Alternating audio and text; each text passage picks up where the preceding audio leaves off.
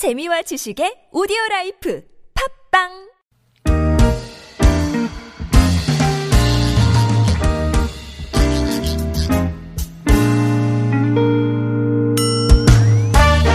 서울 속으로 2부 시작됐습니다. 노무 상담으로 함께하는 목요일입니다. 이원석 노무사와 함께 하시겠습니다. 어서 오십시오, 노무사님. 네, 안녕하세요. 안녕하십니까. 8월 중순이 이제 지나가고 있습니다. 음, 잘 지내고 계십니까? 아, 더워서 너무 힘들어요. 네, 제가 더위를 좀 많이 타기는 하는데, 예. 아, 올여름은 정말 견디기가 힘드네요. 그렇습니다. 네. 예. 다 같은 마음이실 텐데 아마 지금 저희 그 스튜디오에 창문이 없다는 건 뭐 여러 진행자들의 예, 증언을 통해서 알고 계실 거고 우리 청취자분들이 어, 유일한 외부와의 통로가 거의 유일한데요. 예, 저희 저 저희 건물 옥상에 있는 저 CCTV 카메라를 통해서 예, 저쪽을 이제 상암동 자락을 먼 발치서 이렇게 바라볼 수 있는 조망할 수 있는 저 저 화면이 있는데 오늘 저쪽 저 관- 멀리는 관악산까지 보이는 거거든요. 저쪽으로 아. 예. 하늘 한번 보시죠. 와, 하늘 파라네요, 오늘. 예, 뭉게구름이 아주 그냥 예. 어, 몽실몽실 몽실몽실 모여 있어가지고 진짜 예쁘죠. 네. 예. 여름 지나고 저 풍경은 안 될 거 아니에요. 그런가요? 그래도 그래도 여름이 가야 될까요? 네. 가을 하늘도 예쁘지 않을까요? 그렇죠. 가을 하늘은 높, 더 높고 푸르르겠죠. 그죠? 네. 예. 말복 더위, 예. 아무쪼록 잘 견뎌주시길, 버텨주시길. 남쪽은 또 비 온다 그러니까, 그죠? 사뭇 다른 풍경이 펼쳐질 것 같고. 자, 오늘 노무 상담으로 함께 하실 수 있습니다. 구글 플레이나 애플 앱 스토어에서 TBS 앱 내려받아 설치하시면 실시간 무료 메시지 보내실 수 있고요. 샵 0951번 단문 50원 장문 100원 유료 문자 카카오톡은 TBS 라디오와 플러스 친구를 맺으시면 무료 참여하실 수 있습니다. 2357번님 사연부터 봐야 될 것 같아요. 지난 시간에 사연 올려주신 거라. 저희 작은 딸이 구청에서 6개월 기간제로 근무하고 있습니다. 근데 근로계약서를 보니까 급여일이 2월 5일, 그러니까 다음 달 5일. 근데 근로약정서에는 다음 달 10일로 돼 있습니다. 근로약정서와 근로계약서의 차이가 뭔지 궁금해서 문의 드립니다. 하셨네요. 네. 사실 근로 약정서라는 표현은 좀 드기, 보기 드문 말이죠. 예. 우리가 이제 근로계약을 체결하게 되면은 음. 이 임금을 비롯한 근로 조건들을 이렇게 서면으로 작성해 가지고 한 부씩 나눠 갔는데 그거에 예. 이제 보통 근로계약서라고 음. 하는 명칭을 사용합니다마는 네. 사실 우리 근로기준법에는 근로계약서라는 말은 없습니다. 아. 네, 당연히 근로약정서라는 말도 없고요. 예. 다만 근로기준법 17조에는 우리가 근로를 개시 하기 전에 어, 임금의 구성 항목이라든가 계산 방법, 지급 방법, 그리고 소정 근로 시간, 음. 휴일, 휴가 등에 관한 사항을 서면으로 명시해서 이것을 근로자한테 교부하여야 한다라고 되어 있어요. 아, 뭐 근로계약서라는 형식이 언제 뭐 워낙에 그동안은 네. 잘뭐 없이 그냥 일하는 경우가 많다 보니까 뭐 서울시든 정부 차원에서든 이런 식으로 근로계약서를 서로 보고 합의해서 어 근로자하고 나눠 가지세요. 네. 이런 식의 이제 어뭐 이렇게 했으면 좋겠다 하는 이른바 표준 양식을 제공한 네. 것일 뿐이지 뭐 그렇죠. 그게 딱히 있는 건 아니군요. 네, 꼭 계약서라고 하는 명칭이어야 하는 것은 아니고 예. 법으로 서면 명시를 해야 된다라고 규정된 사항을 명시해서 아하. 근로자한테 교부를 하기만 네. 하면은 그 이름은 무엇이라도 좋은 것인데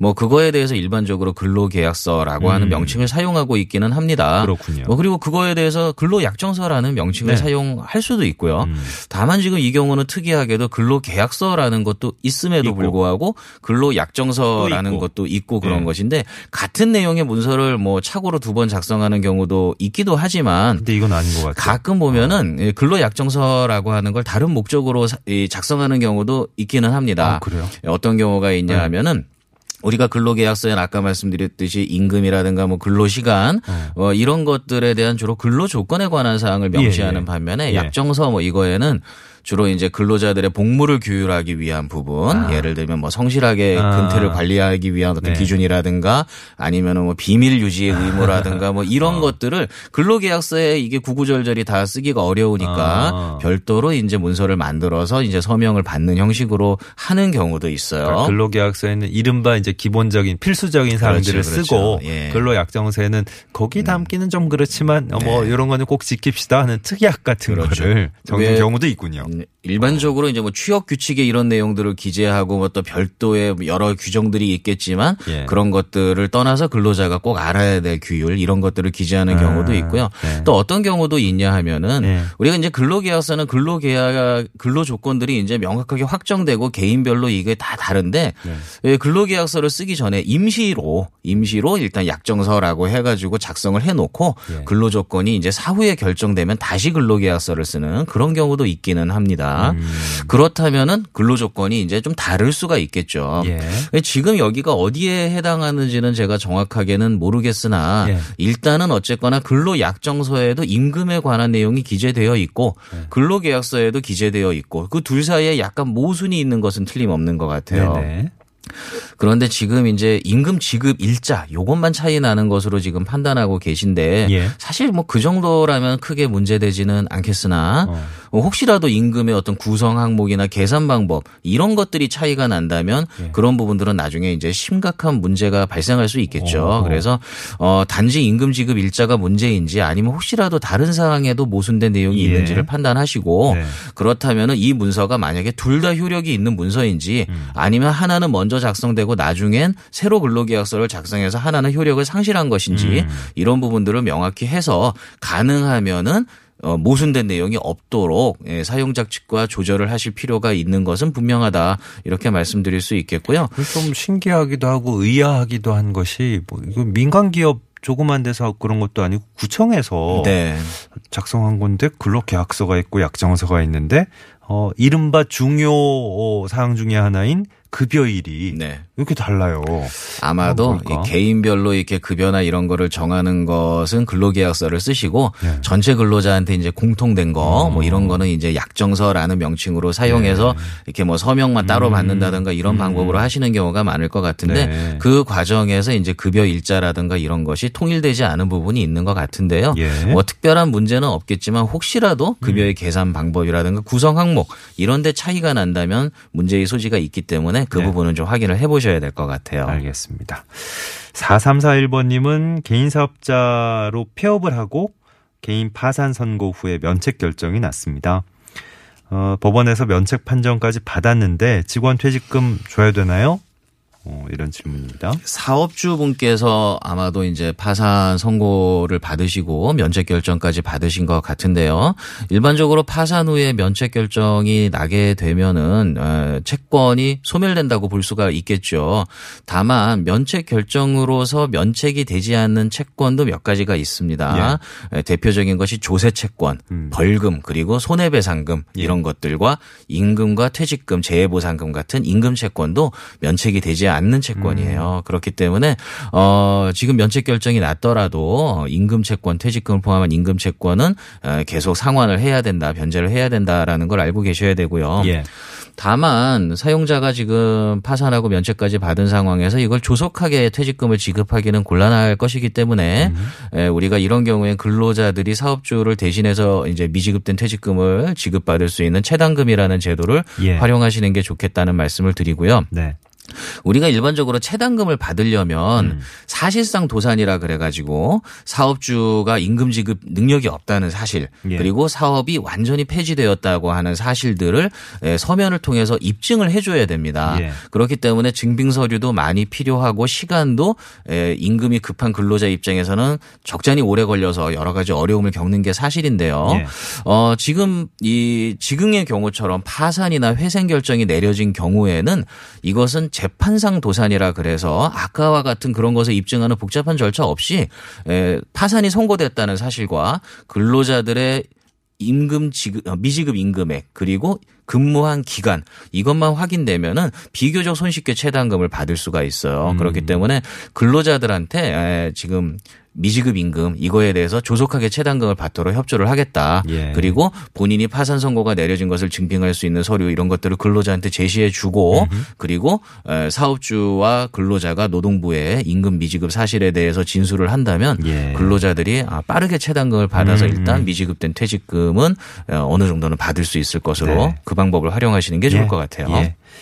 지금 뭐 직원 퇴직금을 어, 생각을 안 하겠다 이런 취지에서 물어보신 게 아니기 때문에 네, 예. 예, 지금 지급할 능력이 없는데 어떻게 해야 되나 예, 물어보신 걸 것 같기 때문에 여건이 어려우신 예. 상황에서 이제 근로자들이 빨리 퇴직금을 받을 수 있는 방법을 찾고 계신 그러니까요. 것으로 예, 그렇게 생각되네요. 4545번으로요. 음, 300세대 미만의 아파트 관리 사무소에 어, 소장 포함한 3명이 근무하고 있습니다. 근로계약서 쓴 다음에 2년이 지나면 자동 연장이 되는 겁니까? 만약 연장이 안 된다면 계약 끝난 다음에 퇴사 처리하는 게 정당한 겁니까? 질문입니다. 일단 근로계약서 작성 후에 2년이 지나면 자동 연장되느냐 하는 질문은 아마 우리 기간제법을 말씀을 하시는 것 같아요. 우리 기간제 근로자 보호 등에 관한 법률을 보게 되면은 기간제 근로자는 2년을 초과해서 사용할 수 없는 것으로 되어 있고요. 만약에 2년을 초과해서 기간제 근로자로 사용하게 되면은 기간에 정함이 없는 근로자로 전환된다라고 되어 있습니다. 그렇기 때문에 일단 2년 이상 사용한 근로자는 계약 기간이 정해져 있다 하더라도 계약 만료를 이후로 퇴사를 시킬 수는 없게 되는 거죠. 예. 지금 그 말씀을 하시는 것 같고요. 이 질문에서 어 계약 만료 후 퇴사 처리가 정당한 건가요? 말씀을 하셨는데 어한 가지 우리가 이제 우리 기간제법에서 이게 많이 놓치기 쉬운 부분이 있는데 예. 이 말씀을 드리면 좀 실망을 하시겠지만 이 기간제법에 아까 말씀드린 대로 2년이 지나면 기간에 정함이 없는 근로자로 보는 이 규정은 네. 예, 5인 미만 사업장에는 적용이 되지 않는 아, 규정이에요. 그래요? 그래서 5인 이상 사업장의 경우에 해당되는 것이기 때문에 음. 또 우리 그것이 적용된다 하더라도 어차피 우리 근로기준법에는 5인 미만 사업장 같은 경우에는 정당한 사유가 없는 해고에 대해서도 부당해고 구제 신청이나 이런 것들이 적용되지 않기 음. 때문에 어차피 이 문제는 5인 이상 사업장에만 적용되는 규정이라고 그래요. 보셔야 됩니다. 예. 그래서 지금 어 질문에 보면은 어 세 분의 직원이 근무하신다고 적어 주셨어요. 예. 그래서 어 지금 다른 직원이 없는 상태 뭐 경비 직원만 이게 적어 주신 건지 아니면 다른 직원 뭐 청소나 이런 일을 하시는 다른 직원을 포함하면 다섯 명이 넘어가시는지는 제가 모르겠으나 예. 만약에 직원이 세 명밖에 없는 상황이라면은 어 기간제법의 2년이라는 제한을 받지 않는다. 그렇기 때문에 계속 기간이 어 기간제 근로자로 사용할 수 있고 예. 기간 만료 시에는 퇴사 처리가 가능하다. 이런 네. 말씀 드릴 수 있고요. 어, 또한 가지 아파트라고 하셨으니까 고려해야 될 사항은 아파트에서 직접 고용한 상황인지 음. 아니면은 어떤 위탁 관리 업체를 통해서 고용한 상황인지도 판단해 봐야 되겠죠. 예. 만약에 직접 고용이 아니라 위탁 관리 업체에서 고용한 상황이라면 아파트에서 그냥 위탁 관리 업체를 변경하는 방법으로 어 위탁 관리 업체를 바꿔 버리고 고용을 승계하지 않는다라고 하면은 역시 계속 근무하기가 어려운 상황이 발생할 수 있거든요. 네. 그래서 이번 부분들은 사실 좀 정책적인 보완이 필요한 부분 인 것은 명백한 사실이나 어 기간제법에 지금 어 적용이 되는 다섯 명 미만 근로자라면은 아마 제가 생각할 때는 기간제법에서 예외가 되는 그런 것은 아니지 않나 이렇게 생각이 되네요. 그렇군요. 어, 약간 뭐, 아까도 얘기하셨지만, 어, 네. 음, 만족스럽지 못한 답변이 되실 수도 있겠습니다만, 예. 아예 아직 5인 미만 사업장에 대해서는 조금, 어, 다- 법이 이제, 어, 다루지 못하는, 감싸지 못하는 부분이 있는 게 사실. 아무래도 영세한 사업장이기 때문에 네. 예, 아직까지는 그 모든 것을 다 보호해주기는 어려운 그런 면이 있는 것 같습니다. 네. 9402번님, 급여 명세서 보면 장기 요양 보험이라고 일정 금액을 공제하고 있던데, 이거 어떤 혜택이 있는 건지요? 하셨습니다. 네. 장기 요양 보험료는 이제 건강 보험료에 부수적으로 부과되는 보험금이죠. 우리가 이제 월 평균 보수의 3.12%에 상당하는 금액을 건강 보험료로 공제를 하죠. 그리고 이제 이 건강 보험료는 근로자들의 이제 보건 의료 혜택 여기에 사용되는 것이고요. 예. 어, 건강보험료 공제액의 7.38%를 장기요양보험료로 공제를 아, 합니다. 네. 이 장기요양보험료는 쉽게 생각하면 뭐 어떻게 생각하시면 되냐 하면은 음. 나중에 이제 우리가 어 그 장기 요양기관 더 쉽게 말하면은 요양원입니다. 음. 예. 요양원. 이용할 그 때. 요양원을 이용하게 네. 될 때에 우리가 이제 그 노후에 음. 요양원을 이용하게 될 때 이제 그 요양원을 전액을 자비로 이용하는 것이 아니고 네. 장기 요양 보험에서 이제 혜택을 받게 됩니다. 음. 물론 그것이 이제 어떤 신체 상태나 이런 부분에 대해서 차등적으로 적용을 받게 되지만 예. 에, 그것은 이제 나중에든 변할 수 있는 것이고요. 일단은 장기 요양 보험은 우리의 노후에 음. 이제 요양원 같은 장기 요양 기관을 이용할 때 혜택을 받기 위한 보험이라고 생각하시면 됩니다. 뭐 이거는 어쨌든 필수적으로 가입해야 되는 건가요? 아니면 뭐 직장마다? 음, 건강보험에 가입한 근로자는 필수적으로 가입해야 되고요. 어? 다만 이제 가입하지 않아도 되는 근로자도 있습니다. 네. 뭐 대표적인 게 외국인이죠. 네. 외국인 같은 경우에는 우- 우리나라에서 노후에 장기 요양 어. 혜택을 받기는 어려울 테니까 예. 그때는 적용 제외 신청을 해가지고 장기 예. 요양 보험료를 내지 않을 수 있어요. 하지만 알겠습니다. 내국인은 다 내야 된다고 생각하시면 음, 됩니다. 예. 어, 우리의 뭐 노후 보장이 여러 가지로 지금 예, 고려되고 있는 부분이 있는데 우리 생각지도 못했던 부분이 또 이런 면이 있네요.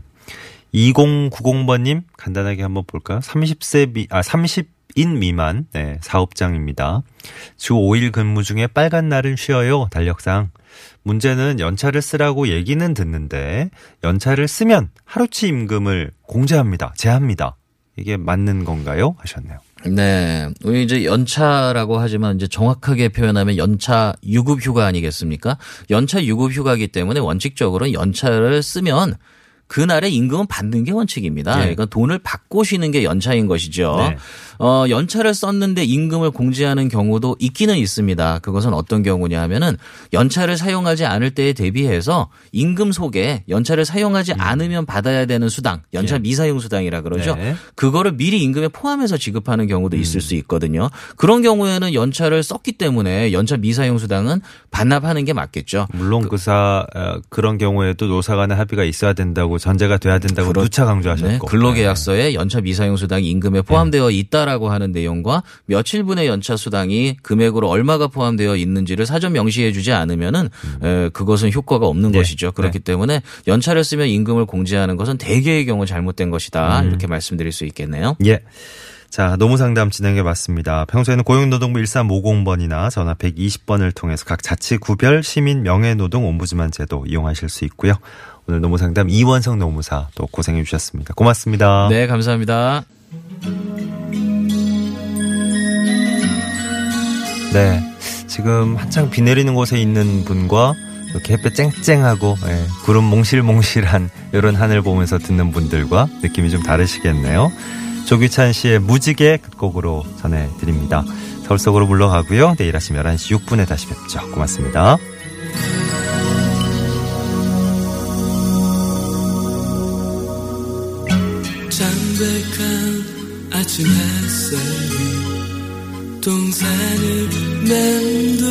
te